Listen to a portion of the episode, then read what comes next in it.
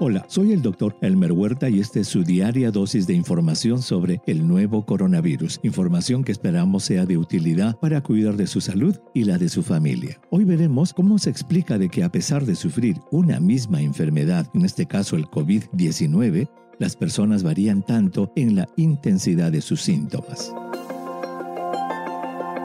Desde que se publicó el primer estudio chino entre más de 72.000 personas sobre el modo en que el virus afecta al ser humano, se supo que 81% de casos confirmados casi no sienten síntomas o los tienen de intensidad muy leve, por lo que estas personas raramente buscan ayuda médica. El mismo estudio reveló que 14% tiene síntomas más severos, con intenso dolor de cabeza, fiebre alta, pérdida del olfato, debilidad, dolor muscular, tos seca muy molestosa y sensación de falta de aire. Por otro lado, el 5% de pacientes tienen síntomas mucho más severos, desarrollando una enfermedad que se complica con falla de múltiples órganos, necesitando hospitalización inmediata y cuidados intensivos.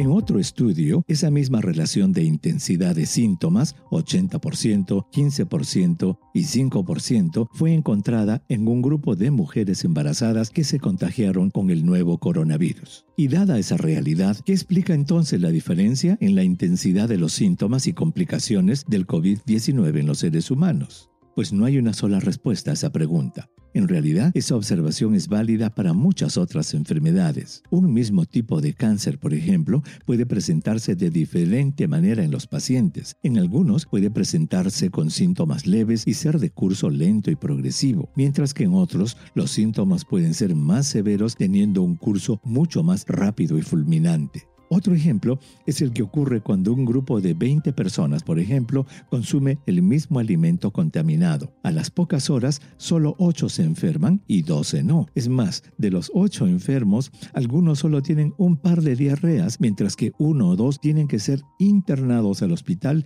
por deshidratación. En el caso del COVID-19, por ejemplo, las personas mayores y especialmente aquellas que sufren enfermedades crónicas son las más susceptibles a las complicaciones, pensándose que más que la capacidad del virus de causar enfermedad, es la respuesta exagerada del sistema de defensa de las personas mayores la que causa el problema. Se piensa que una respuesta descontrolada del sistema de defensa de las personas mayores puede provocar la llamada tormenta de citoquinas que desencadenan el fenómeno inflamatorio severo que causa las complicaciones. No hay duda de que esas diferencias en la respuesta al nuevo coronavirus depende de factores ambientales y genéticos no bien entendidos. Entre los factores ambientales que aumentan el riesgo de complicaciones del COVID-19 están la contaminación ambiental, el vapear cigarrillos electrónicos y el fumar cigarrillos de tabaco, que según un estudio chino aumenta 14 veces el riesgo de que la enfermedad progrese y se haga más grave.